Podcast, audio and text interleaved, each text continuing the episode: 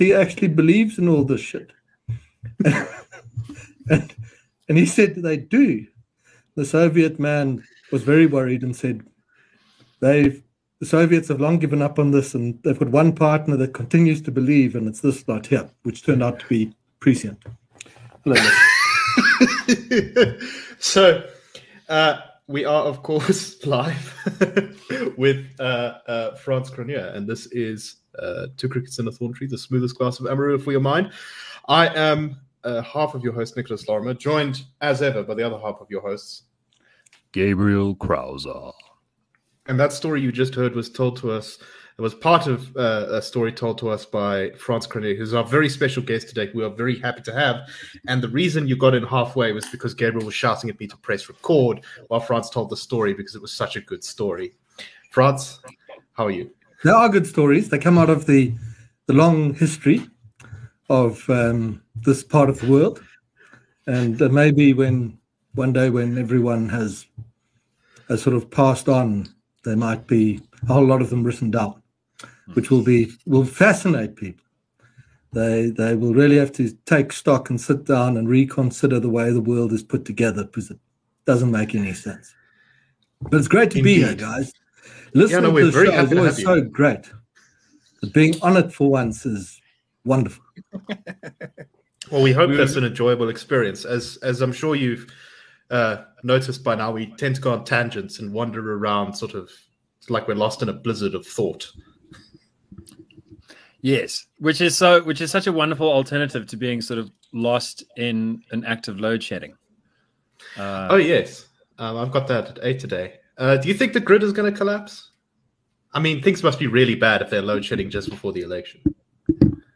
I don't know. I think it's the perfect sort of denouement to this this grand distinction between the DA trying to cancel load shedding by building up power production independent capacities and then saying, look, you know, this is going to take a while, but we can demonstrate the success along the way. We got our people one level of load shedding. Uh, and in places there's no load shedding. Michael Morris, our colleague, hasn't had any in two years. Terrible, terrible jealousy. And on the other very, hand, very bitter about that. Uh, the the the ANC and Joburg said no, we're going to cancel load shedding by just saying so. Nick, I think it depends. and then it got worse. I think it depends, Nick, on how Eskom withstands the political pressure not to load shed. We may, if the economy begins to show any modest growth, be in a position of permanent load shedding, sort of between stage two, and four. Uh, that that of course then kills off the growth, which means that the lights go on again because demand has fallen. But my my sense is that if there's any attempt at reform here, and we do get some modest growth in the economy, then permanent load shedding is the is the new condition. If the political pressure for that uh, gets such that Eskom's executives bow to ANC pressure, then it does become plausible that you see a grid collapse uh, under pressure. And the fact that, that we're being load shed now to uh, days, hours before an election, hugely damaging to the ANC. Shows you how serious the problem is and how strongly De Ruyter and colleagues are standing up to the pressure of the ANC and the cabinet. And uh, the, the message there, I guess, is if you force us to, to cut the load shedding, then the complete collapse of the South African grid is now in place. So that's how close we are to real electricity problem. Yeah, I don't know. I I I like playing the role of being the only guy who who who who uh, speaks out against the look. Andre de Ruyter is criticized for all kinds of bad reasons, um, but I do think that there's a little bit of fair criticism of him. I'm still an I'm still carrying the flag for Andre Carlitz, who should have been the Eskom CEO.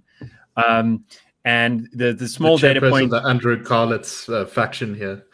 Yes, I am. And and and by the way, you know, Business Day, Financial Mail, Times Media, everyone in IOL, everyone agreed Carlos would be best until he was decided uh, against, and uh, then suddenly it became kind of taboo to mention his name. Anyway, the point is that we dropping down to load load shedding level three is apparently almost unprecedented, and this is partly because the the Eskom's generating capacity steps up and steps down in fixed increments. And so going from zero to two and two to four is a real difference that they can make in terms of what they turn off and what they turn on. Uh, and one and three are kind of um, funny in between zones where it's where, when you're at three, it could be like you're playing you're playing it really safe. You could be at two, but you're playing it really safe at three. Or it could be that you should be at level four, but you've decided not to switch off more stuff. So you're kind of hoping that there's no stochastic event to trigger you over the edge. Like you're hoping that all the sort of house moms don't turn their kettle on at the same time because if they yeah, so it's, it's uh, a bit of a uh, so they are standing up against it. Like there is still load shedding. They're not completely throwing the dice into the wind. Uh, but I'm, I'm not sure that they're perfectly firm. I think there's already yes, some no, signs. I, I, think I think that's a very good uh, very good point. Can I uh, can I tell you a story ahead, about this? Yeah, go ahead. We're telling stories now. Many years ago, um, there was a meeting at Eskom, and and I was well, there were a lot of people there, and it was to discuss the future of the grid. And um, a man presented and said what exactly what we're experiencing now. That there is a it very diplomatically and very professionally that it looks like we're going to run out of electricity and we're going to get into real trouble and the lights might go off. And I sat there as, a, as an outsider thinking, you know, good Lord, this is a this is a hell of a thing that, that we're seeing. And um, the presentation was very compelling. And then there were questions. And a hand went up from a, an Eskom staffer.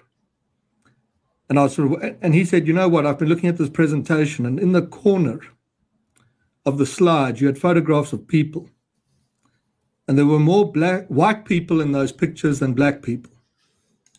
And this is a very serious problem because because Eskom's meant to be you know, and then, then I mean, if you thought the first message was to wake you up, the second message that the con- first concern expressed is that the the the photographs aren't racially representative. And you know, you sit in a period like now before an election where the ANC's put out a statement, as it did yesterday or the day before, asking why the lights are off. I mean, it's it's. I mean, to have observed such things with your own eyes to see the stupidity and the arrogance and the way that the racial blindness just, I mean, bewitched the the commentariat and, and, and the like. Eskom in those years was winning awards. I think one was for the most transformed uh, power utility in the world, or, or, the equivalent. Very proud of that. Yeah. And meanwhile, but the other one was for the look at electricity data cheapest. And what the other award was the cheapest electricity generation in the world.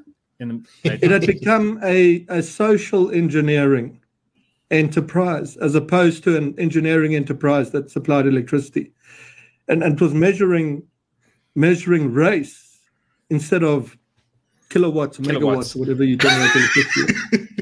and here, there's a yep. consequence of of that. Um, and and yeah, can it I, is can amazing. I just read from that ANC yeah. statement because it is so fun, yeah. and I read some of it on the Daily Friend show, but it, it, it was just great. The ANC is further concerned that the announcement made by Eskom coincides with the first day of final examinations for thousands of matriculants across the country who must have the opportunity to study and write their exams uninterrupted by power outages. Given the inconsistency in information and assurances received from the utility, the ANC is by all intents and purposes quite concerned that these acts may be the deliberate actions of some within Eskom for political ends. To this extent, the ANC demands unequivocal answers on the current state of power supply. The mixed messages and lack of public transparency and accountability witnessed are the source of grave concern and suspicion. It is also a direct affront to the ANC's commitment in our manifesto to ensure safe and reliable electricity for our communities. For this to be for for this is to be achieved, the ANC calls for leadership and transparency in explaining to South Africans the state of power supply and in order to make an honest assessment on whether the right skills and leadership are at our disposal at the utility under the current circumstances. The anxiety and disruption meted uh, upon our people by the inconsistency in messaging and failure to take the nation into confidence in the state of the grid must be condemned. Dude, what's more crazy? Hold on. That, so it's pretty crazy to think that Andre de Ruyter has decided to screw over the matrix, and by the way, everyone else who relies on electricity in the hopes that it will embarrass the ANC by fake load shedding. But is that more crazy than Adriaan Basson, the chief editor of the largest uh, newspaper in the country, saying that John Steenhuisen was really sincerely trying to encourage Indians to kill black people so that he could win votes. Yeah. I don't Yeah. I don't think it's more crazy. I, I don't think the ANC is more crazy than it's in bongis to use uh, a Yeah, no, that's- term. That's a really good point. I think they're just about as crazy. And I think this is the problem in a way. Um, uh, Frans and I are off to put on our tuxedos and go to a cocktail do after this. And I think that and, and you very graciously just invited me, but unfortunately, I'm too uh, uh, uh, Homespun. to attend. Yes. Yes. No, Nic- Nicholas's beard is even less well trimmed than mine. um, but but I think that the, the I you know the difference between the cocktail circuit and home life, I think is is a telling one because Frans was saying like you see it before your eyes. You know, people predict. Experts are saying, "Look, we're going to run out of electricity," and then you see it at home. You see it when you're trying to cook. You see it when you're trying to work. You see it when your kids are trying to do their homework uh, and it's very real. That difference is very real. But at the cocktail circuit, it's a whole other story because there the pressures aren't so much to be real. The pressures to be hip, to fit into the conversation, to say kind of titillating and exciting. yeah. And, and and and really not to question the assumptions that have already been laid out, but to kind of continue what's being said. And I think that um yeah, I, I really think South Africa is run by the cocktail circuit and not by by the You know, by the home force. But a nice a nice cocktail circuit just uh, kind of twist. Um, Earlier- on what Frans was saying is is the the the one my favorite Eskom cocktail experience was on Lake Kivu in Rwanda, very close to the DRC. In 2006, uh, we were having a chat, and there were some old South African armed forces people there who'd been hired by Kagame to make sure that the copper uh, was kept very safe and so on. Uh, and then there were UN types, and there was also a maitre d. And uh, the maitre d and my sister were kind of friends because my sister been working there for a while, and we, we she she sort of joined us uh, for an aperitif.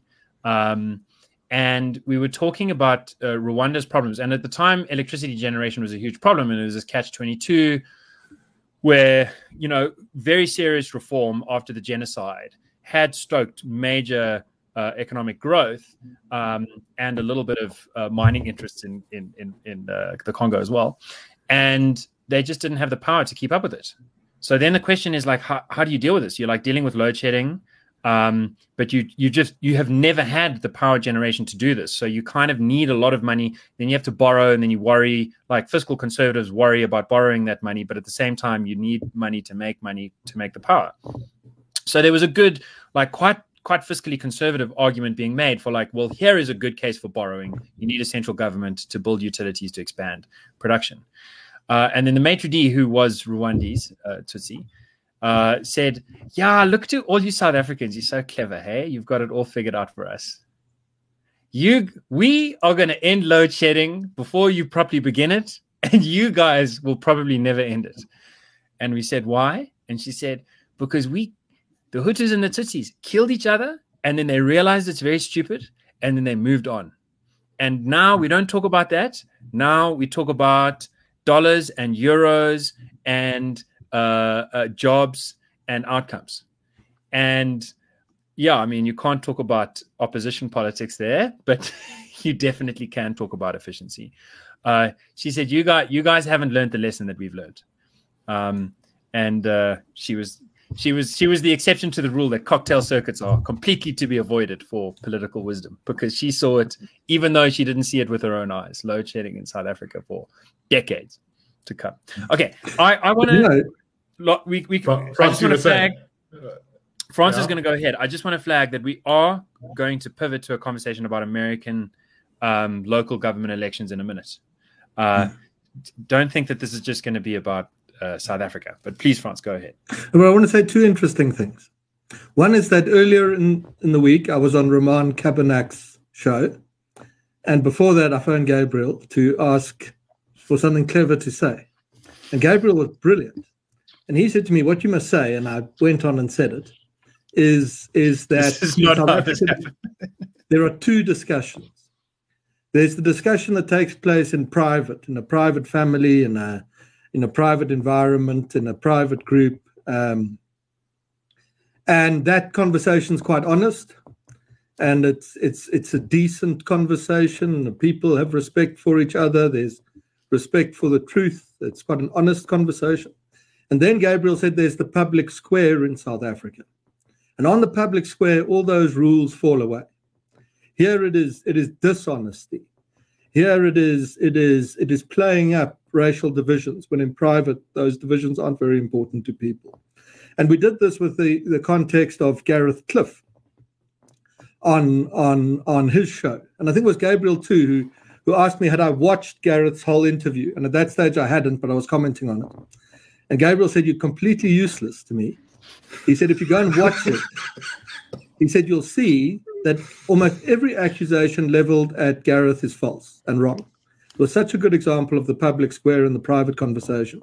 And related to that, a second interesting thing, or relevant to Eskom and our experience over the years, is earlier, also this week, I was briefing a financial services firm, which is used to do a, a lot of that, and now do a lot less because they're scared of of me and what I tend to say. Um, and and it's a real fear. And I actually had a lunch today with a banker of sorts who, who said to me, yeah, in their bank group, financial group, they are under pressure not to be too honest about the state of the economy. And um, the the the firm said to me, you know, you, what what's your advice? I can't remember how the question came about. And I said, you know, reflecting on a on a on 15 years of briefing various firms, the, the one thing I've probably failed at, or or is is I failed at, is is getting them to take seriously a lot of the advice that we offered. Because we, we put the advice across, such as on, on Eskom, we've been writing for a long time. You can just look at a chart. How much electricity does South Africa have the capacity to produce? How much does it produce? And how much you need if you grow the economy? And for the last 15 years, 10 years, it's been blatantly obvious we don't have enough. And yet you, you get to a moment like this election, and, and there's this feigned surprise, this astonishment, this amazement that this how did this happen? You know, no one said. and it's it, it goes back to what Gabriel said about the private and the public square. That in private there's one conversation. In public, there's a pantomime that goes on of pretense. We pretend there's a reform movement, and we pretend that it's going to introduce reforms, and we pretend expropriation's not damaging, and we pretend that there's enough electricity. And uh, I said to Gabriel as he was telling me what to say to Roman, you know, well, what, what do we do about this?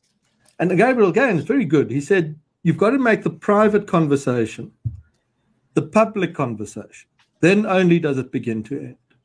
And I think that's right. And um, it's a great challenge to to as, as you. I mean, Gabriel refers to what some of the mainstream media has written about various things over this this past week.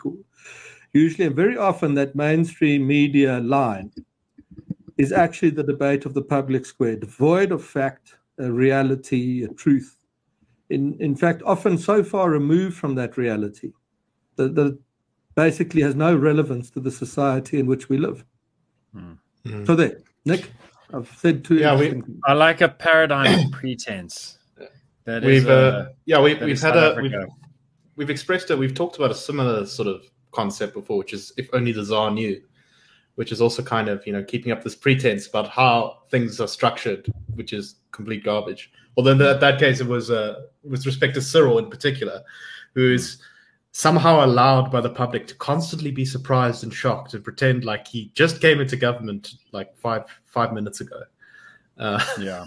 Yeah, I mean, it's not here at all. We we did a thing on like the the Smuts hypothesis where Cyril is like Smuts, but I feel like we we should do a deep dive into the Haile Selassie hypothesis where where Cyril's presidency is the most like the last Ethiopian Tsar or king or emperor or whatever who was constantly surprised that people were dying of starvation because he would he would sort of be led around different parts of Ethiopia and they would suddenly cobble together like you know they'd throw some food at the area and the people would come out and they'd sing and they'd dance and then he'd leave and they'd start They starving push the well-fed peasants to the front. Yeah. Yes. Uh, I, I think the title for an Ethiopian emperor is something like a Nagusa Nagat. Let me look that up.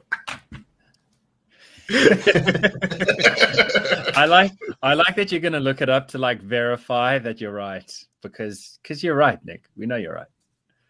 Um, Uh, I probably forgot. I I wish I knew a lot more about Ethiopia. it's an It's interesting. Nagusa Nagast, No, guys. I think. I don't know. I don't know. I'm, I'm not. I'm not very good at pronouncing uh, Aramaic, but you know, whatever. It's a hard thing to do. Okay. Um, Before we I, get too sidetracked, should we go to America? I think we have to go to America through through Ethiopia and and and maybe and maybe this idea of some public square versus private private Hmm. values, manners versus morals is another way of thinking about it. Like what what what are the manners? What are the good rules of court? Who are you supposed to bow to? And what are you supposed to say? And and what are the real morals of of ordinary people? Um, but let's but but let's let's not start there. Let's just start with the fact that while South Africans are deeply interested in this thing called an election, which we nearly didn't have because the Moseneke report said it would be impossible and Dlamini Zuma tried to sabotage it and so on. We're getting an election. Um, and that's great and we're Which is a very good thing. Yes. And, and just to just to, to doing that, underline yeah. the point, right? Like uh, we are what three, four days from the election? Three days. Uh, we're recording this on Friday. The election's on Monday.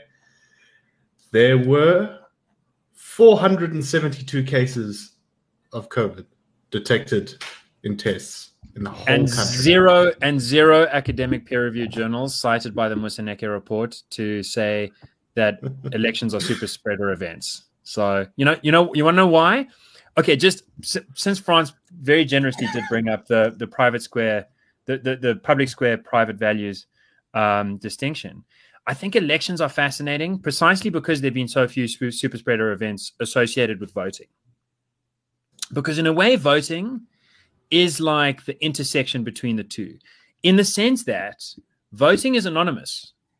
When people vote, it's like when they answer our polls.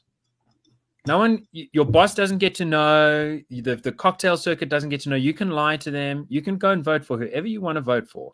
So it's a public expression. Your vote is the most public thing most citizens will do. Hmm. But through the shield of anonymity, people have the chance, and this is the theory behind the anonymous ballot. This is why the anonymous ballot is guaranteed in chapter one of the Constitution before the Bill of Rights. Because the, the architects of democracy here and around the world have understood how toxic the sort of peer pressure forces of like fitting in with the narrative can be and Right. how important it is to try and encourage citizens to humble themselves to like bring their family values or their personal values out in a kind of public way under that protection. The and this is why it's illegal to photograph your ballot. Yeah. Like a lot of people love to do this. They like to photograph, you know, whoever they're voting for. A lot of politicians like to do it. It's illegal, really illegal, precisely because it allows. It's basically an exploit for uh, uh, for getting around the anonymity. And it's I've I've heard of cases where you know people say, okay, we'll give you three hundred rand or whatever, but you first have to take a photo of your ballot with the right vote on it. Uh, so not don't on. take a photo of your ballot. It's not on. But but at, but at the same time, because people know that anyway. So the point is, when people are voting, they act very generally very humbly and very Yeah. maturely. You know, most people, it's kind of almost like a sacrosanct thing to do. I've only voted once, and it was it was quite an intense experience. And you could feel the crowd around me was like a bit jittery and like they wanted to get through, but it was like at the same time, it is. It's the case Well- that most people don't want to expose their hypocrisy. So if they're sitting around the dinner table and they're like, I want to go one way, but then they're sitting with their friends and the cocktail circuit and the bosses and the and the office mates, and everyone's like saying go another way. And then they say, Okay, I'll go another way too, then they go that other way because they feel hooked. You know, even if your vote's anonymous, your affiliation is not necessarily. You might feel pressured to say where it is, and then and then that translates. France. France, Can I ask you why you've only voted once? because he's lazy. I I yeah, so part of it is lazy. part of it is I was like quite precocious as a as a as a nine year old. I remember having fights with Rhiannon Milan and Denis Beckett about why you should vote for the ANC to encourage Thabo Mbeki because he's got the right idea for reforms um, in 1999, uh, and why I thought it was good for Mandela to step down. But I was kind of persuaded that he should have stuck around. Anyway, point is, I was precocious and I cared about politics forever. Um, but for the most part, I was living in America from the age of 19 to 23, 24. And a couple of elections fell through there. And then the 2016 local government election, uh, the 2014 national election, I was here for that. And I didn't vote because arriving back in South Africa was such a kick in the teeth in so many ways. It was so exciting. I mean, it, it, it was it was quite thrilling um, and I was partying a lot in Hillbrow and Westcliff, and uh, the the contradictions in the social life were thrilling to me, but the politics was completely dismal. I mean, it was just so obvious uh, how how how Zuma was not going to be punished. I felt dislocated, and then in 2016, I felt like voting, um, but I I didn't know.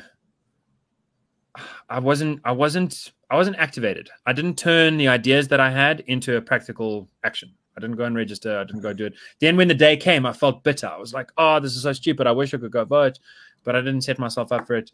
Um, so, and in some ways, I look back on that and I feel really embarrassed and stupid. In some ways, I see myself in the data. So many people don't vote in their twenties and start voting in right. their late twenties and thirties, and I and I respect someone who who who I mean, let's just be honest. Someone who's going to vote for the EFF in their 20s but is also aware enough that this is a ridiculous play play kind of performative public square kind of thing. It's not their real life. It's just a personality that they're wearing to fit in with the crowd. If they're so unserious that they at least follow through with the unseriousness and don't vote, I prefer that to a guy who who who then the next day is like, well, I told that girl I'm going to vote for the EFF. Uh, and she well, really might as well, that. She, yeah. she thought I was super sexy, so I better go follow through. like that's rubbish. Like waiting until you're old enough to really be confident in your views before you really go vote is how I did it. Um, and that's well, I've, yeah. I must admit, uh, it's precisely for that reason why I have sort of half jokingly, half seriously believed since I was about 19 that the voting age should be 25. Um, you know, it used to be 60 in the Transvaal. South Africa, if the voting age was 60, South Africa would be the Eskom problem, I don't think would be a problem. Yeah, although that we'd have a massive crisis because the pension, the state pension fund would be like 90% of the budget. I don't think so. I think that there are a lot of seniors in South Africa who who who would like to plant the olive tree that bears fruits after they die. But you know, if it if the if you cut out the 60 pluses so they couldn't vote, then then you the ANC would lose. Uh, or not... get much closer to losing. A lot of its support is built in that older. The DA also, it's the same phenomenon. Yeah, but the, the, the DA would slightly. The DA is I very think in the DA younger, case, it's because like, so many younger whites have left. In the ANC mm. case, it's because that older generation is more loyal because it's got the living memory experience of apartheid. Yeah. But no, um, I think no, I think in absolute terms, in absolute terms, you must be right that the ANC would lose the most. But in relative terms, I think the EFF would gain the most. I, I think I'm correct in saying that the bulk of DA support is a bit odd because it sits basically between the ages of 40 and 60, somewhere in that bracket. Mm. Yeah. Uh, mm. So it's basically the sort of middle and age. the D- ANC looks kind of similar to that, with the EFF voters split far more in line with the country's demographics. Yeah. But yeah, if you if you had a, a clever actuary and you tried to manipulate the voting age, you could completely change who governs the country uh, by who, what ages could vote and which ages couldn't. Um, so yeah, I mean, different different age groups would produce completely different combinations of government here. Yeah.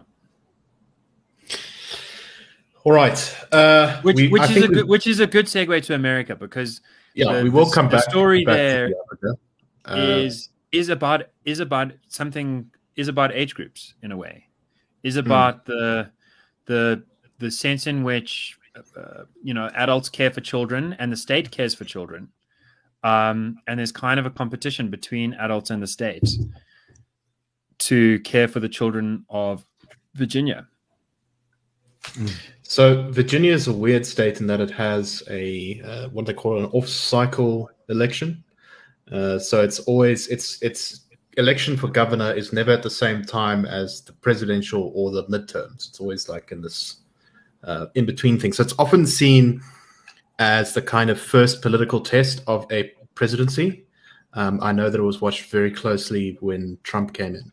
Uh, and likewise, now with Biden coming in, um, Virginia, which used to be a swing state, but nowadays is pretty solidly Democrat, uh, or at least that was the theory. Uh, it's being watched very closely. And um, despite Biden winning Virginia by something like, what, 10 points? Something like that? I think he won it by about 10. It's basically neck and neck in the polls, which is a very troubling sign for you if you are a Democrat, because it suggests that even if the Democrat wins by just a little bit, for some for some reason, the people of Virginia have swung by nine or ten points in favor of the Republicans.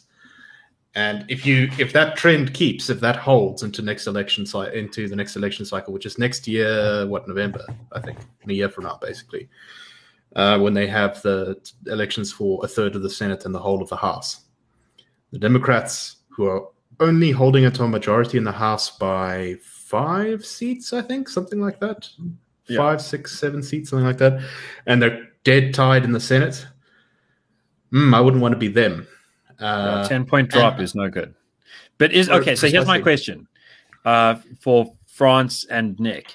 Is this just a case of, you know, in South African politics, we just saw Media 24's data uh, released, much like the CRA's data, the Center for Risk Analysis, um, uh, through Gareth van Onselen. Cyril Ramaphosa almost twice as popular as the ANC. The leaders kind of got a, a major role in determining the popularity of the party. He's pulling it up. Um, uh, is is this a case of Biden's lost a lot of popularity because Afghanistan exit didn't go well? and COVID recovery's not been a smooth path, or uh, is there is there more to it than just like okay, we don't like Biden as much, so there's a ten point dip in his popularity, so there's a ten point uh, dip in the in the Democrat governor's prospects. I want to add just one thing that Nick can tell us, because Nick's bloody good at this stuff. You you think he hosts podcasts here and says good South African things. We asked him to write a report before the election in America about what would happen and who would win. And um, um, is that publicly available? Like, can people find? Uh, yeah, it is. It was a CRA report, I think, uh, so yeah. it got released. You you won't find if you go and actually bother to read it, the whole thing. Like, you should bother to watch Gareth's full video. um, you won't find a more accurate prediction of what was going to happen in American politics than what Nick wrote. It was really extraordinary effort of of analysis. I just want to add, and then because Nick's the guy, so he's going to have to answer. Critical race theory in schools in Virginia. How much is that a factor in this in this swing away from the Democrats, Nick? So I think that's definitely part of the equation. I think we're seeing the kind of confluence of three things. One is that the party that holds the presidency almost always suffers setbacks in the middle, uh, in, in the, the midterms and the thing. So that's it's expected that the Democrats would do a little bit worse. But then also, as you said, Biden has had a massive drop in his popularity. He went from being pretty well liked by Americans to being about as popular as Trump, uh, which or is about as unpopular, big, yeah, or about as unpopular as Trump. Um, and the other is the critical race education issue and the fact that the Democratic candidate for governor in Virginia has basically said that parents shouldn't control the curriculum by which uh, their students are taught. In fact, he sided with the uh, teachers' unions on that point. And specifically, critical race theory is the uh, the big the big thing there. But uh, l- let me just start with the with the Biden effect which is I think also quite interesting because it's very much ties into this kind of esteem economy point about what's going on inside the Democratic Party. So I think the results of the 2020 election were very clear from what the electorate wanted. uh, from from the Biden presidency. They basically said, "Look, we don't like Trump, and you seem okay, and you campaigned as a moderate, so you can be president." But we're only going to give the Democrats a tiny, tiny minority in the House. In fact, the Democrats lost seats, which was a shock and upset. Um, yeah, a lot of split votes. Yeah, a yeah. lot of split votes. And the Senate, well, it was almost actually a Republican Senate, but then those Georgia runoff elections went a bit skew, partly because a lot of Trump voters stayed home. Um, yeah. Because because yeah, Trump but, started going around the bend just around then. He he really cost the, the Republicans right. the Senate. Right. He said, "Don't vote because uh, the Georgia Republicans are complicit in my my loss." So uh, all of a sudden, the Democrats end up with this majority in both the Senate because if it's tied, then the vice president casts tiebreaker votes, and um, the the majority in the House. And Biden, for some reason, despite getting this clear result from the electorate that they wanted a moderate, as he had campaigned for, and they wanted a no, no, political party to be dominant, decided, ah, screw it. We're just going to go full hog on every. There, there were whispers about him saying, oh, I'm going to be the new Lyndon uh, B. Johnson. I'm going to be the new FDR. Yeah. And the Democrats suddenly tried to pass an absolutely massive pile of, of legislation. Uh, he decided also that he wanted to be the great ender of wars. So he just ripped everyone out of Afghanistan. But we've talked about that on the show before. And this has really annoyed everyone because what what was on the tin was not what was inside the tin. I think, and that that has definitely turned off a huge number of independents who were crucial to Biden's victory.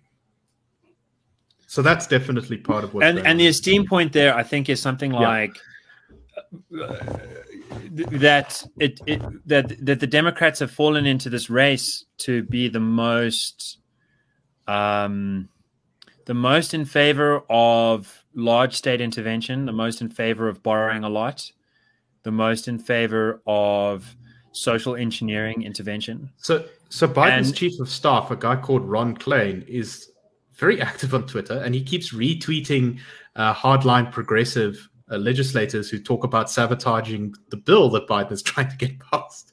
Yeah. and and from my friends, I mean, I've I've done a I did a couple of panels this year with with the U.S. Democrat senators, um, and my sense was definitely that like with very little audiences that's not going live, uh, there's a lot of hesitation about pursuing the ultra progressive view, but right. that when they're making public statements, they're hesitant to criticize it. Um, right, because they know that they'll get uh, a group of activists from the far left on them who'll try and primary them. And yeah. in and because of the, the, way that the American electoral system is shaking up, a primary is much scarier than an election for a lot of politicians. Exactly, exactly. And and the and the telling the telling example the telling uh, counterexample, the exception that proves the rule, is the I, I'm, his name is slipping my mind right now. The Harvard uh, vice chancellor, we would call him, the head of Harvard, who was expelled for um, saying things about gender and biology being connected. Um, who what a heretical thought. ten years ago or twelve years ago, he he's he's like a a, a Democrat uh, economist, and he's he's he was the only guy to, sort of to get airtime on the New York Times in a big way and CNN, saying no, this is not a good idea. You should spend some trillions, but not all of the trillions. And and he he can afford to do that because his name is already uh, smudged in the cocktail circuit. So adding yeah. more smudge doesn't hurt him. Yeah, he's but already all of the guys. Yeah. All of the guys who pristine want to preserve that by by yeah. Right. So, so the second point is this interesting thing that's happened with the educational establishment in America. So the Democratic Party internally is very strongly controlled by uh, well, not controlled, but one of its most powerful factions is the teachers' unions, uh, particularly the you know the public public sector teachers the unions, and they uh, have, of course, been completely captured by critical race theory for the most part. Um, I am generalizing here, and as a result, all across the United States have been attempts to insert critical race theories, texts, texts, um, uh, novels, uh, uh, lines into the curriculum of high school and sometimes even elementary school students. And if you go and look at right wing media in the US, it's filled with sort of scare stories like this about Uh, our children, uh, my five-year-old was told that uh, you know that that everyone is transgender and everyone has to sit in different race groups at the at the lunch table or something like that. There's there's plenty of stories like that.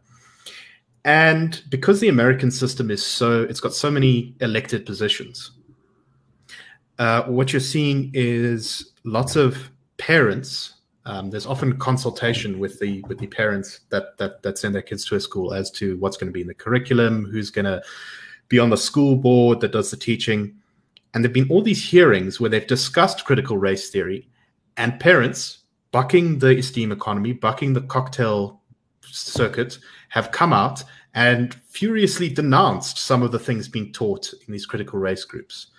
Um, and one of the things that the, the, kind of soft version that the teachers unions have tried to peddle is say, well, no, no, no, we're just trying to teach a more balanced vision of American history, not one that's all rah rah, which is a lie because most of the, the things they're pushing in these critical race theory classes are unnuanced, unhistorical garbage.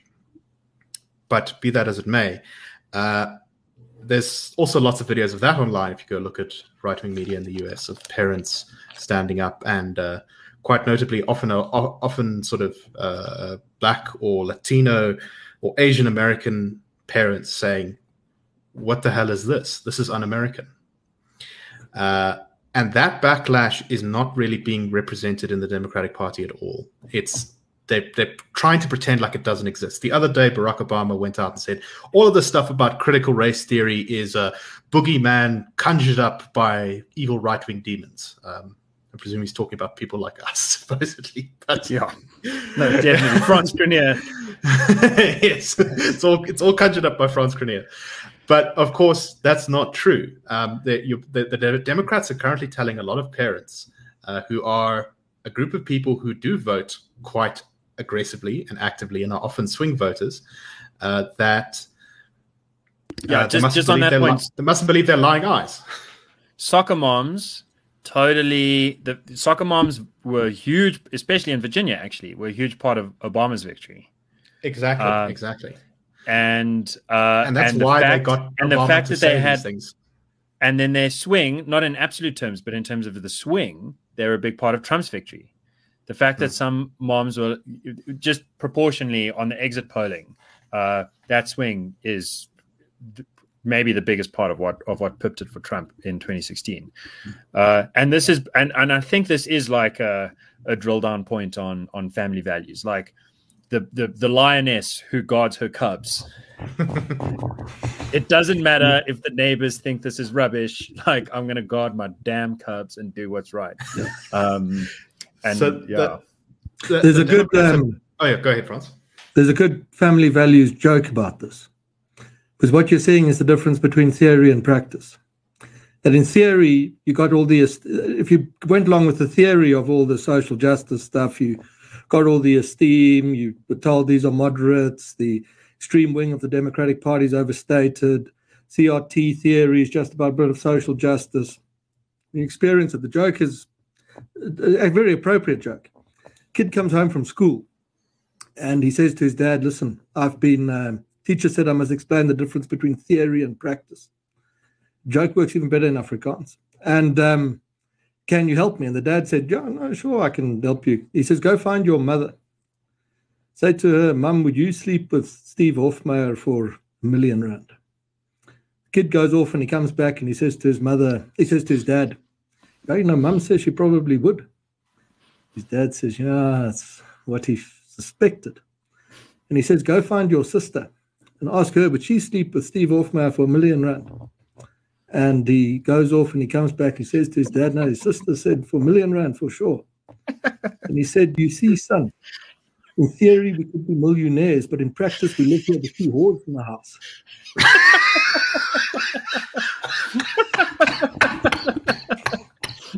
met twee met twee hoere in die huis. That's where it works better in Afrikaans. The um and I think this is what's happening in Virginia, is that uh, Gabriel says guarding the Cubs. In, in practice, you are being told that your child is a racist delinquent because of the color of their skin, if they're white, or you're told that your child is a hapless victim with no agency or character if they're black. and it it it doesn't work on the ground. And so you get this groundswell of resistance. Now the mainstream American media doesn't reflect that; it denies it. The I've got some great Democrat friends who I think are in denial about the the extent of this sense. So where does it play out? It plays out in an election, and this huge swing in such a short period of time in Virginia. I think the polls today, the two Fox polls, I think put uh, of, of the last two days put the Republicans just ahead. In yeah, in Virginia. I think this is what you're seeing, on... and I, I think it's a it's a useful case study to South African institutions and schools and that are dabbling in this stuff, because you'll dabble in it and there'll be controversies, and then you'll deny it and you'll say it's not what it is. Or like cricket authorities, you'll say that. I mean, there, there are cricket authorities around who are saying that that CRT and BLM has nothing to do with a broader uh, ideological agenda. I mean, it's it's it's completely ignorant of. I mean, it's written down on the BLM website what the agenda is, including you know bringing an end to the Trans-Pacific Partnership, closing down military bases around the world. Uh, regulating banks and investment banks in different Just, ways. Destroying the nuclear family was what was on the website, but I believe they've removed and, it now. They have and abolishing and, private schools what I had to what I had to point out to to my uh, school that I'd attended, uh, who were dabbling in this, is that exactly as Gabriel says, one of the explicit bullet points is to bring an end to private education. So now, how can you, as a private school, I mean, I suppose a, a center of learning of intellect in the world, endorsing a movement that wishes to bring down your own demise? And I don't know if I've won that argument yet, no. uh, uh because you get the same kind of comment that no, no, no, you're wrong.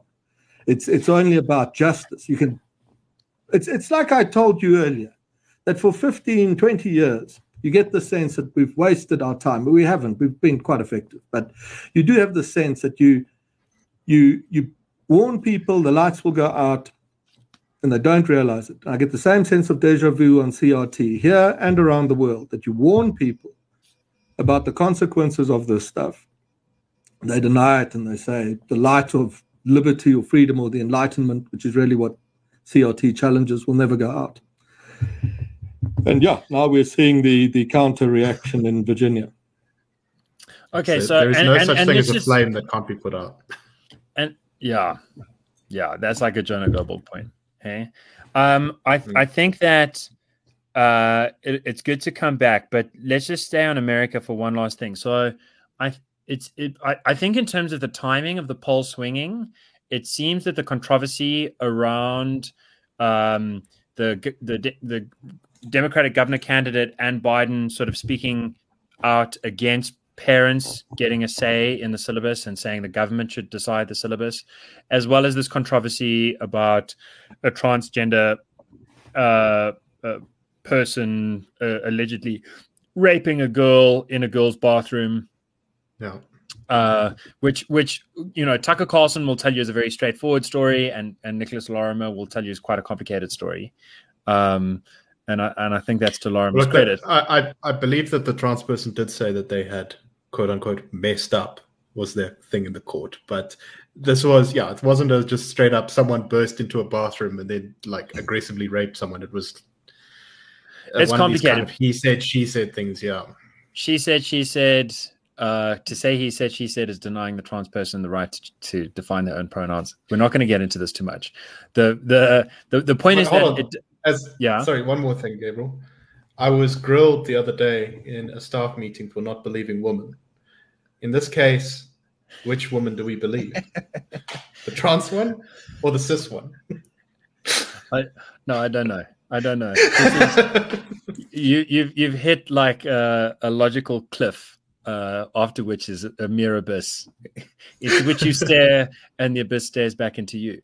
But so I think this is a serious test case um, for, and, and let's see how it translates. I my suspicion is that if the Democrats still scrapes through, they won't take the lesson um, that if you if you push against people's interests, uh, you'll get punished. They'll take the lesson that you can push against and they'll complain and it'll hurt you, but ultimately you'll still get power. Um, that may play out, play out. might also not even be a, a, relevant scenario because at the moment the Republican candidate's in the lead. Um, but I do think that um, America's at an interesting place, and we've been talking about it on our podcast. But Frans has actually visited it uh, fairly recently, and I'm curious to know sort of what your what your sense was of this country that you know had in some ways one of the most advanced vaccine programs, the largest kind of distribution of wealth to try and mitigate against uh, a very confused lockdown with its states rather than being fully unified in its response lots of different responses the madness of of of the of the 2020 election. It seems to me like in 2020 when people were saying this is a battle for the soul of america like this was maybe unhelpful hubris the stakes are very high but but but right now it, it seems to me like as an outsider, like America, I don't know that battle for its soul, but like that it's soul searching. Like I don't know that America knows what America is right now. It seems very confusing from the outside, and maybe that's just maybe I don't know what America is anymore. I've had a pretty stable p- period of, of of loving that country in a very special way as the as the great superpower, as the bringer of peace, and stability and and foibles and and clumsiness and bad mistakes that I'm very critical of, but ultimately the highest light of liberty in the world. Um, and and I I'm very I was very distressed during the Trump era, and I'm very dis but but I kind of felt like I could understand how this could work out. Right now, right now I just feel very confused. So how, how, how do people there? I don't know. What was your experience there? No, I think you summed it up well. Um, I mean, America was, I think, for many of us, always kind of clear what it was, and you knew what to expect from it. It's very big, so you can't, I mean, travel around for a month and say what it's like. Uh, my my my impression is that in very blue states, there is a still overwhelming confidence in the result of of recently. Mm-hmm. Um, in borderline states, I think it swung back red, and I think in fully red states, there's in corners of well, in corners of all of it, in fact. Um, there, there's there's almost an, an, ex- there are these very put it this way. You get the feeling that the republican establishment what you'd call the sort of respectable decent republicans as all people should be um, are very worried about the fringe and the influence of donald trump and are scared to move against the fringe because if the fringe bites back it denies them a, a shot at the white house mm. and slowly within the Democrats, and you know, good, good moderate Democrats, nothing wrong with them. Um, there's a great fear of their hardline, extreme left, Marxist is not too far a stretch flank.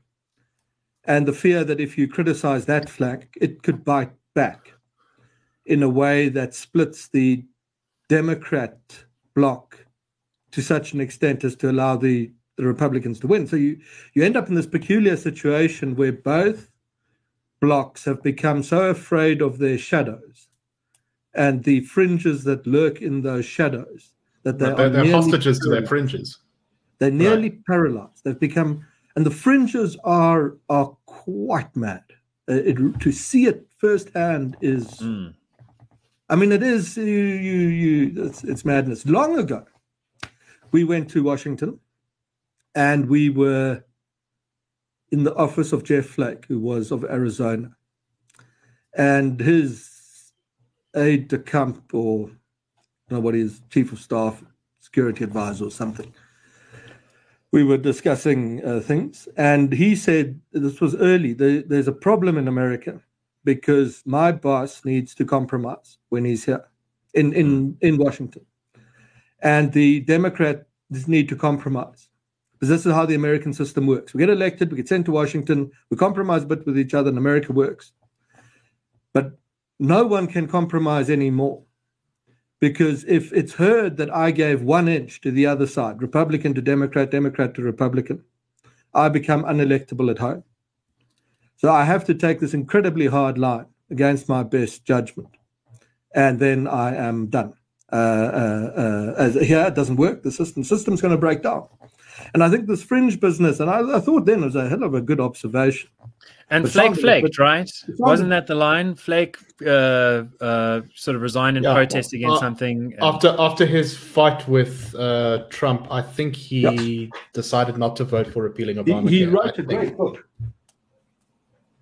Um, if you, it lies on my desk as it happens.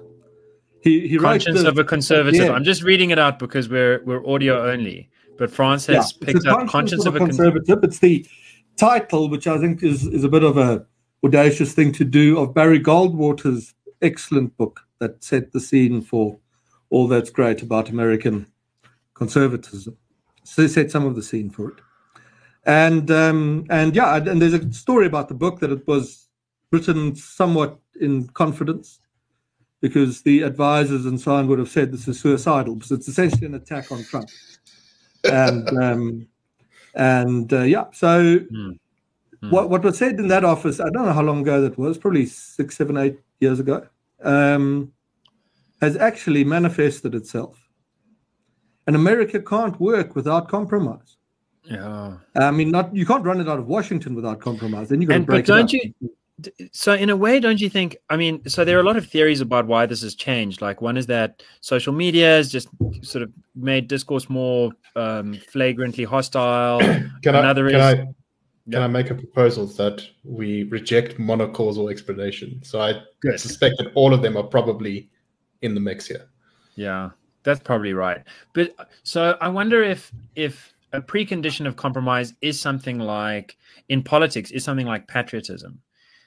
Is is the sense and and part of the reason I have this on on my mind is a South African thing where um, some of the sort of uh, noblesse oblige uh, uh, sort of What's ANC, five dollar word that one. ANC cadres who live in five million rand houses in the foothills of Westcliff and stalk my Facebook universe uh, have been saying you know, terrible right wingers like Gabriel Crouse and Frans Cronje and whatever at the IRR say that you can't compel speech. You can't force people to kneel at a cricket match. But of course you can, because all the players can be forced to sing the national anthem.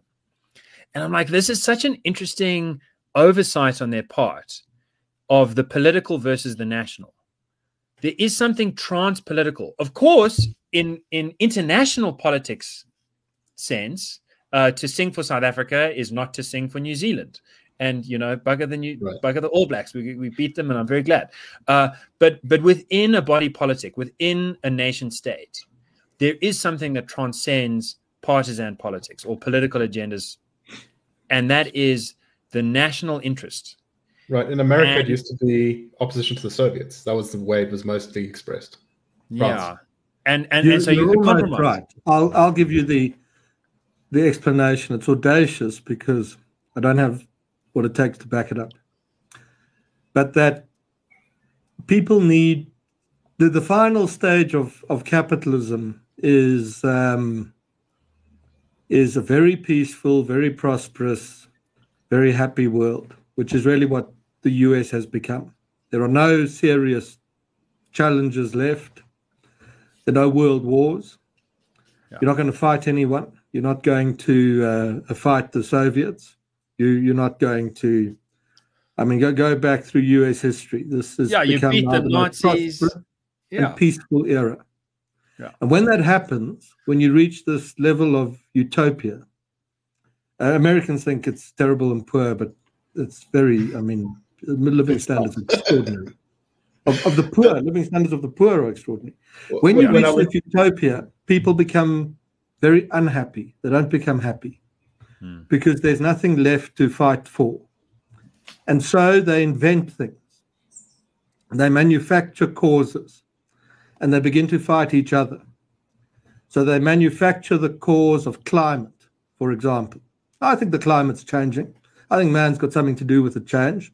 Some places it's very bad, and some places it's good, but I don't think the the apoc- I mean, someone wrote at We're not going to die in 11 years. Johannesburg in a few years' time, you won't be able to play golf because it will be Yes. too hot, and the temperature will have gone to you know 35 degrees. But uh, you can play golf when it's 35 degrees. Just need an umbrella, um, uh, and, and you'll be fine. The um, and and critical race theory gets manufactured. So this manufactured. I mean, so the idea has always been around that the world is is is is decamped into two unbridgeable groups: uh, uh, black victims and white perpetrators, and they're in a fight to the death. And and these fights start to play out in the West now because there's nothing else to fight for. I mean, you fight on climate, you fight on race, because there's no one else to go and we're going to invade. There's no one to invade. And the enemies of the free world learn, and I think that's already happening, uh, Russia, Iran, China, to exploit these fissures in Western society, to break consensus on national security policy and cause Western governments to adopt policies that undermine their economic competitiveness. And this becomes the, the final stage of, of, of capitalism. You then get a great, I don't know what happens next, you get a great probably breakdown and crash of society, and then you restart the process again, hopefully. Hmm. So that is what I would tell you. I think is happening in in in in. Uh, one of the if I things- push, hypothesis. I'd like to push back against that a little bit. So I think it's a good theory. Uh, but then I look at a place that has a much higher standard of living, like South Korea, my favorite sort of liberal country, or like Sweden, um, where uh, a, a good mate uh, who we talk about on the podcast sometimes uh, has lived. You know, there they have this stuff, and I certainly see the signs of malaise. I see the suicide rates. Um, The particularly people don't have children. Yeah.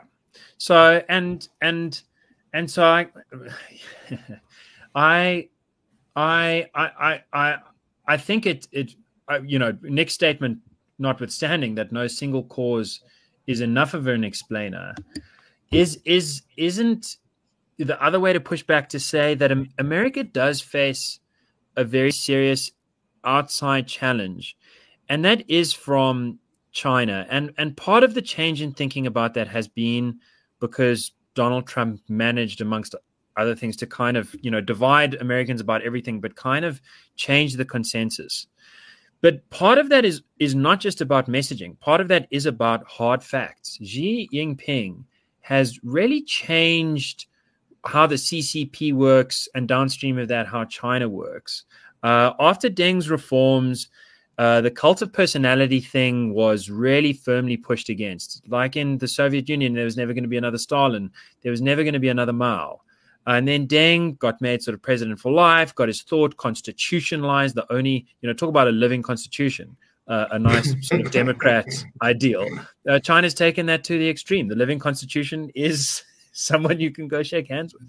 Uh, and then in just this last year, the CCP's uh, the Triple CP's um, uh, punishment of uh, tech giant entrepreneurs, the Ever Evergrande uh, Green thing. It, it it seems to me like uh, like if America wanted a rival to focus its energies and find some room for compromise, not as an exclusive project, but just as some way of finding common ground across the political aisle, then China's rise must afford it that. It it's it is So It- can I can I provide a historical example? So this is very overwrought, but everyone likes to compare America to Ro- to Rome, right? And Yeah. especially the American founding fathers. exactly They they loved comparing themselves to Rome and learning from Roman history. So Rome reached this point where it became what I I describe uh, in a similar state to what Francis just described America as being, at least relatively speaking, which is it was decadent. Life was better there than pretty much anywhere else. Yeah, it had problems still, definitely, and compared to today, it had terrible problems. But for the time, the problems weren't so bad. luxus. Luxus means luxury. Also, just means excess. It means more than enough to eat. Right. So they they set they they settled in into a, a pattern of decadence. They thought we'll never we'll never lose. The empire is untouchable. It'll go on forever, and we should now focus all of our energies on fighting over who gets to be in charge. And they did, and they did it for centuries and centuries. And slowly, the rot weakened it from within, until eventually, they were so blinkered in hating their internal enemies that literally as hordes of vandals and goths and and uh, and alans and all these groups were crossing the frontiers into the empire and the armies weren't able to fight them off anymore they were being invited in by local provincial governors who were hoping to use them as a battering ram against their political opponents uh, one of the crippling blows to the roman empire was when they lost north africa which was the big grain producer for italy because it used to have very fertile uh, uh coasts Yeah, And- climate change. yeah, and then climate change. um, and the Vandals and the Alans captured it. And that was precisely because the governor of the province feared that the emperor was going to order his execution and so invited them into the province to come and assist him so that he could fight a civil war. And I, I have a terrible feeling that Republicans and Democrats have become a bit like that. That their hatred for each other is so great uh, uh, uh, over uh, differences that actually from the outside don't always seem that great. Um, that they will completely ignore the rise of China. And I, the question, I guess, is is Gabriel. Uh, I mean, I agree they definitely have a chance to shake themselves out of this decadence because they now have a proper geopolitical content, uh, rival. But I would think that they've only recently begun to wake up to that fact, and it's still not clear that they're taking it more seriously than their internal enemies. Okay, so my question comes out of extending your historical analogy. I think a better comparison i- to Rome is the UK. And one of the ways you figure that is that the UK's prime minister is the only famous person I know of who says, really, your target should be the Greeks. That's who you should want to compare yourself to, the original democracy. The Romans to the Greeks were very much like the UK to, to the Americans. The Romans and the Americans, slightly more crass, much larger empire. Uh, the Brits and the Greeks were more highfalutin. But but here's the extension, right? If if if the Brits were actually the Romans, then that means that the Yanks are the Byzantines, or the or the East Romans, or the late that's Roman. Empire, or what happens after you know the fall of the of, of the Roman Empire, something like World War II. The UK hands the baton.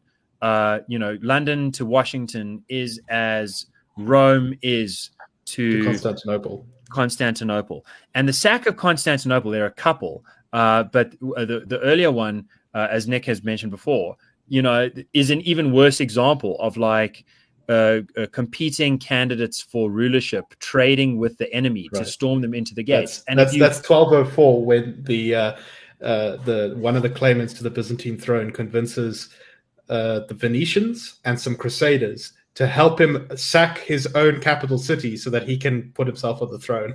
so that's how the third Crusaders end up sacking a Christian Fourth city. Crusade. Fourth Crusade, exactly. Sorry. Third is the goodie. Okay, so similarly, you know, Washington Capitol riot, which was actually in Seattle or San Francisco, whatever it was, San Fran riot on the Capitol Hill. Wait, San Fran is California, not Washington. One of those states up there. Uh, if if if China had helped the rioters uh, defund the police, uh, the, the rioters would have accepted that help on a pragmatic basis, I'm sure. You know, we'll take the inner five suburbs and you take the next three streets uh, and just make sure that the, the Trump doesn't send in the army and, and the mayor will make sure that that doesn't happen. So make sure that the police don't come in here. The, the, this seems like a plausible argument here. And uh, it's to say that the China's, if it does defeat, in a sense, not defeat, but if, if America loses to China, it, it won't be because America's playing at its best. It'll be because it's internally uh, conflicted.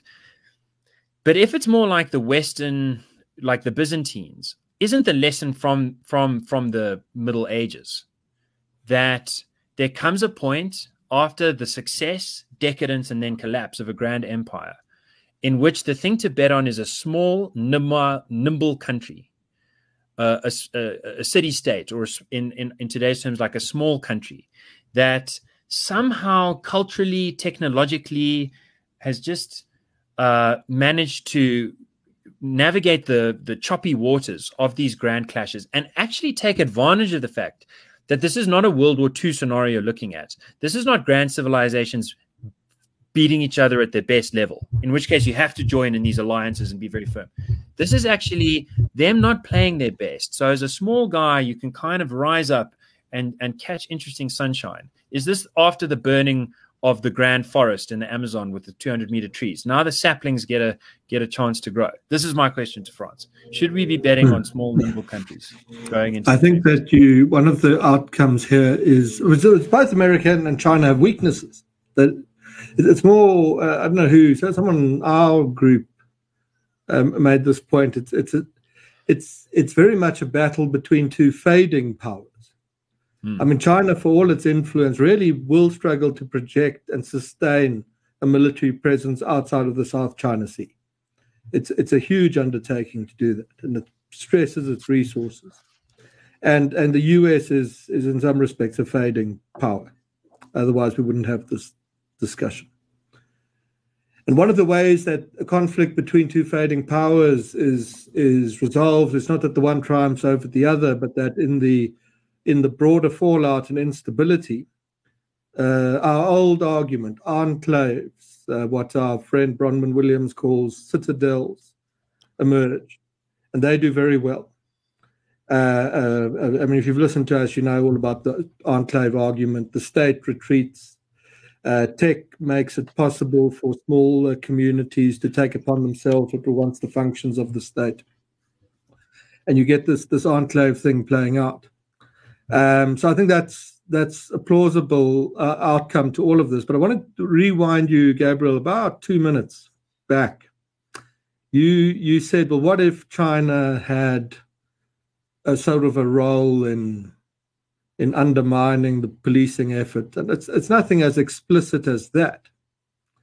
But you I think you're getting close to something important, which which is the the diplomatic brilliance of China's slow influencing efforts around the world, which in the the case of the United States, I mean, you do have critical race theory, it comes out of the US, but I think it's being fermented globally on a far greater scale by um, countries that have an interest in weakening the West, because the West has become impregnable for, in terms of traditional attack. You can't. What is the, the West, Frans? Is, is, the Israelis. You can't attack Israel. It's surrounded by enemies. You can't attack it. It's got to a point now. If you fire a mortar shell at, at Israel, they shoot it out of the sky like a clay pigeon. It's amazing. It's Frans. I agree. Amazing. How is Israel and in the West? Therefore, Japan's if also you to do harm to the West. And China is run by revolutionary ideologues, and revolutionary ideologues do only one thing: they pursue that revolution, the ends of the earth. If you want to, if you want to, and the West has grown confident in its in its in in its security, in its sort of traditional national security structures and policies. If you want to, if you want to break through those defenses, you can walk right through them. They offer no resistance if you if you foment a poisonous ideology within the society of your adversary. And that ideology to work would need to do two things. The first, it would need to fracture Western societies away from the idea that we're individuals that, that have the sort of patriotic interest in, in being successful, to we're two camps, one black, one white, is how it will work in the West. Second thing you've got to do once you frac- once you've fractured Western opinion along those lines, then you make it impossible to get consensus on national security policy. So you can't make yeah. China a big enemy because you're going to have this sort of sense that well, we shouldn't project our our, our military power around the world because that was kind of what the West did to colonize people. It's democracy. Democracy doesn't work when people are in racial silos. This, exactly. The second thing you need to do is cause the West to take counterproductive economic decisions, which they are doing in many spheres. Uh, global tax floors and climate and energy is the best example. I mean, the Europeans are running out of energy because they've turned off their power stations. It's similar to us. Paying, it's similar to us, but it's more direct. At least the Americans are paying far too much for petrol because they they they don't want to have pipelines that that that, that bring energy. So they're going to go. We're afraid of wealth. People are afraid of getting richer somehow. Yeah. No, no, yeah. no. And, And- and, and I think China, we can- can see how I can yeah. substantiate it a little bit. It's a it's a it's the uh, uh, a subject of a, a document that I've been working on for some time. That if someone put it to you that China, Russia, and Iran have seen no advantage to themselves at all in pressing these ideas deep into Western societies, would you believe that that was plausible? They missed this. Didn't think it I would help. simply laugh. I would not argue against it because that would be a hilarious and absurd kind of. So I think you're close to something. I think that it's it's it's how you and it, it, it totally disables Western defenses. Okay, but Frans, here's my Uh, question. it- it- Can, can I ask a follow up question about this? yes. I think that you're perfectly right. The, the the vested interests of Tehran, Moscow, Beijing, antithetical to Moscow, London, Berlin, and so on down the line, uh, especially Seoul and You, uh, you and mentioned Pyongyang. Moscow on both sides of the divide there, Gabriel. Well, What that's because it is on both sides. Allegedly, according to you. Look, I no, Frans. I really do take your point. Here's here's here's my concern. Kwame Anthony Appiah, uh, and this means if you guys have a drink, you have to have a drink. Shot. He he he teaches us a lesson in moral revolutions, and I think if one is, and and I think his lesson is, uh, amongst other things, if if you want to, if if you see that private values aren't translating into the public square, then you need to find a group allegiance. You need to find a code of conduct, an honor code that goes with that group of allegiance, uh, that that really activates people in ways that make them robust against the slings and arrows of insult that they get for breaking the trend, uh, and for staying empirically sensitive to their attitudes so that they don't just themselves become dogmatists. And and and and and this is the challenge. You've you've how do you find allegiance that does that? And i think citizenship does that. I think lots of community things do that. Families do that. There, there are lots of groups that seem to offer a resistance to the kind of uh, brutal religious authoritarianism of Tehran, the overt return to communism in Beijing, and the kind of I think National Socialism might be a better description of what's going on in Beijing. well, I was going to say in Moscow you have a kind of combination of the two, uh, of of of of. It's it's a strange thing because it's it, it's a nominal democracy. It's a little bit like a repeated dictatorship, like an old school Roman mistake of of not thinking parliament matters and just thinking that your that your executive matters and voting in the Tsar. Uh, feudalism, let's say. The the, the the concern to me is this. As tempting as it is through citizenship because it's the best structure for pushing against that in my opinion as an american citizen we find a return to patriotism as a transcendence of, of partisan and race politics by focusing on those enemies. That's a that's that's good. But the mistake i think would be to locate the source of those ideas from those enemies i don't see wokeness as a virus I see it as a cancer. And I think that is like a, a socio-political No, distinction. no, no, that's right. It comes from W.E.B. Du is- Bois, Hegel, Treitschke, Joseph Gottlieb Herder.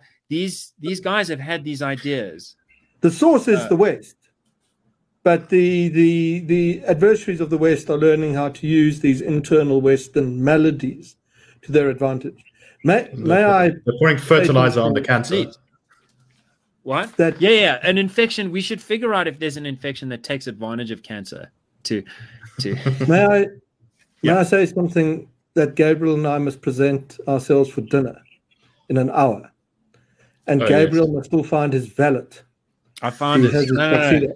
Elena, Gabriel Elena has a valet. I put it to you, Gabriel, tonight that you have a valet who has your tuxedo, and you must go and see. He can't, it's all true. and and I don't have a valet. I, I have to dress myself, and um, that means that I I do need to get moving, or else I will be late. Yes, no. So we should probably bring it to a close there because we've gone very far. Uh, no, we're not wanna quite a close. I no, we have to no. Frans has to. Frans has to answer. We have to take it back home to South Africa before we Well, go. Okay, well then, We- okay. plane. the the the the return to South African question is here's what I think is going to happen on Monday.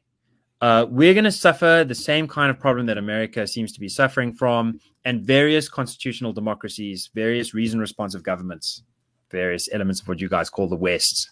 I don't want to call it the West, but yeah, we're going to see that people's common sense is not going to prevail over our government we're going to see that a, a kind of wedge has been lodged in between cause and effect, between what you really think is true and what you're prepared to commit to on the public square. And and and that's going to look like the ANC just holding on to its majority, the DA shrinking badly from its 2016 performance, even though uh, it's it's generally had very good uh, government performance where it's really been in control. Action SA emerging as a small national force, but a major frustrator of the DA uh, in in Joburg, not ideologically necessarily, but just in terms of votes. Uh, and the EFF is going to grow. And I think to myself, how badly have we failed? Like, why are South Africans?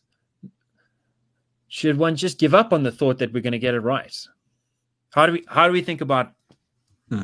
uh, What you the election what you'll what you'll hear on Tuesday and Wednesday is that the ANC got fifty percent. Gabriel says just over fifty. I'm going to say just under fifty. And you're going to hear that the DA got 21, 22, something like that. And and you're going to think, oh, you know, um, when you add the EFF, they're going to get about 12, 13. 13. Hmm.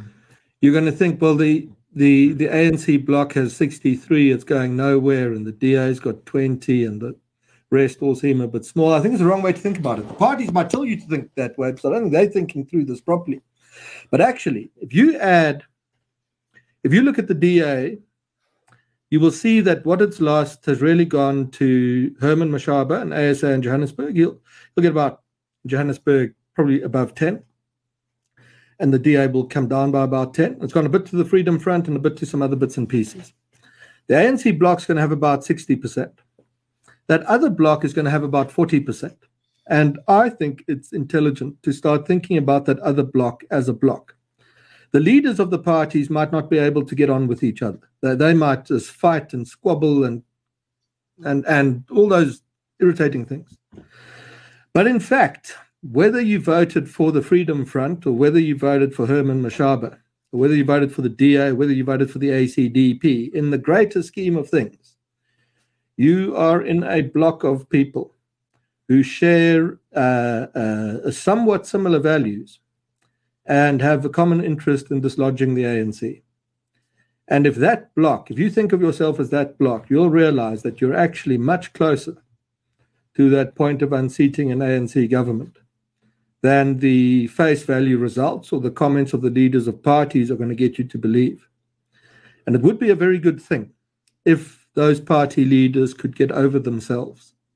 And and they are independent and they do their own thing. But if there are 10 major issues South Africa faces, I'm sure we could get to a point where we could convince them that they agree on six or seven of those.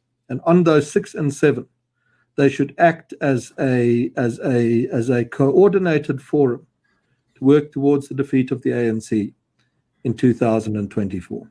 And at that point, Nick, Gabriel's going to be late. I can see it already. I'm I'm going I'm to going to That's get there. I'm going to get there before you. We will be there in time. Okay, you you yes. Well, you're All right. I mean, I I do have to dress myself, uh, Gabriel. He doesn't have That's fine. valet, butler to attend to his every need. Um, okay, No, no. I, I, I, I just want to really thank you, Frans, for coming on. Yeah. Uh, I think this Was was a lot of fun, great. and I wish we had Thanks, more time. Um, before we go, though, I think we should do recommendations, but very quickly, Gabriel, do you have a recommendation? If not, I can go ahead. You go ahead, Nick. Okay. So this is a story that will be appearing on the Daily Friend probably on Sunday in the news section, but I, uh, it originally comes from Al Monitor, which is a Middle Eastern English news site. Syrians to be deported for eating bananas provocatively in Turkey. And I will just read that headline and you'll have to read more. Frans, do you have any recommendations? Frans, please give us a recommendation. For what to read? Book, anything, tweet, anything. Book, story, game, movie, TV show. anything. Now, a great recommendation of what one should. You, yes, a turkey. You should cook a turkey. People don't There cook turkeys enough. I Mm. agree. Um, I agree mm. hundred percent. We're, we are cooking a turkey tomorrow evening. And I'm so pleased about that. If you want to please yourself and those around you, go and find a turkey and cook a turkey somewhere in the middle of the year for no reason.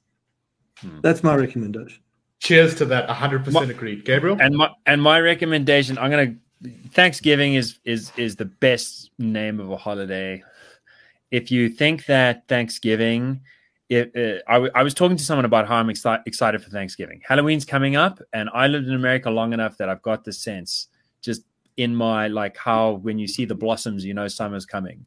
Uh, after Halloween comes Thanksgiving and then Christmas, and the the the standard pushback is, but isn't that a terrible celebration of colonialism?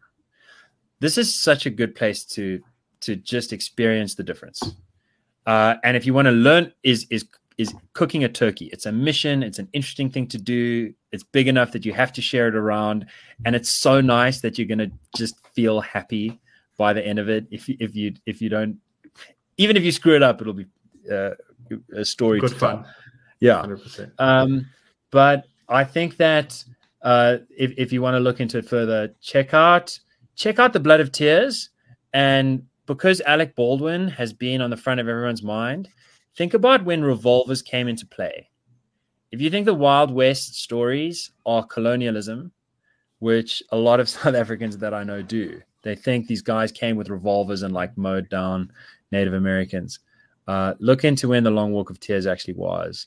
This was this was long after all of that. Thanksgiving was begun at a beautiful time uh, when when people were forced pragmatically to to to find solutions. Uh, the story of a, a long hard winter and then a reconciliation and and a go forward with a bit of charity. It's a great story. Amen. All right. and the best very thing is to give thanks over turkey. And thank you so much for joining us, Frans. This has been something It was I- I- great. we Thanks, both guys. wanted to do for a very long time. Yeah. And uh, keep the flag of liberty. And and and, and just a warning, we're going to drag you on once more before you leave as CEO of, yes. of the IRR. Well, and then thereafter too, please. I'd love to come back. definitely. but Yeah, once before, so that you'll tell all our listeners who know anything about the IRR what you're doing next. Yeah, so we didn't have The- time the- for that today. There seems You to be know, a problem with the there- sound, Nick. The reason Frans is running away I couldn't is hear because he doesn't want to get to the point. There seems to be, um, my, it must be the load shedding. yes, Uh, no, it's definitely the cause. Definitely the load shedding. Have a lovely evening. Good night. Uh, let me let me try to land this for the third time. Keep the flag of liberty flying. Grrr.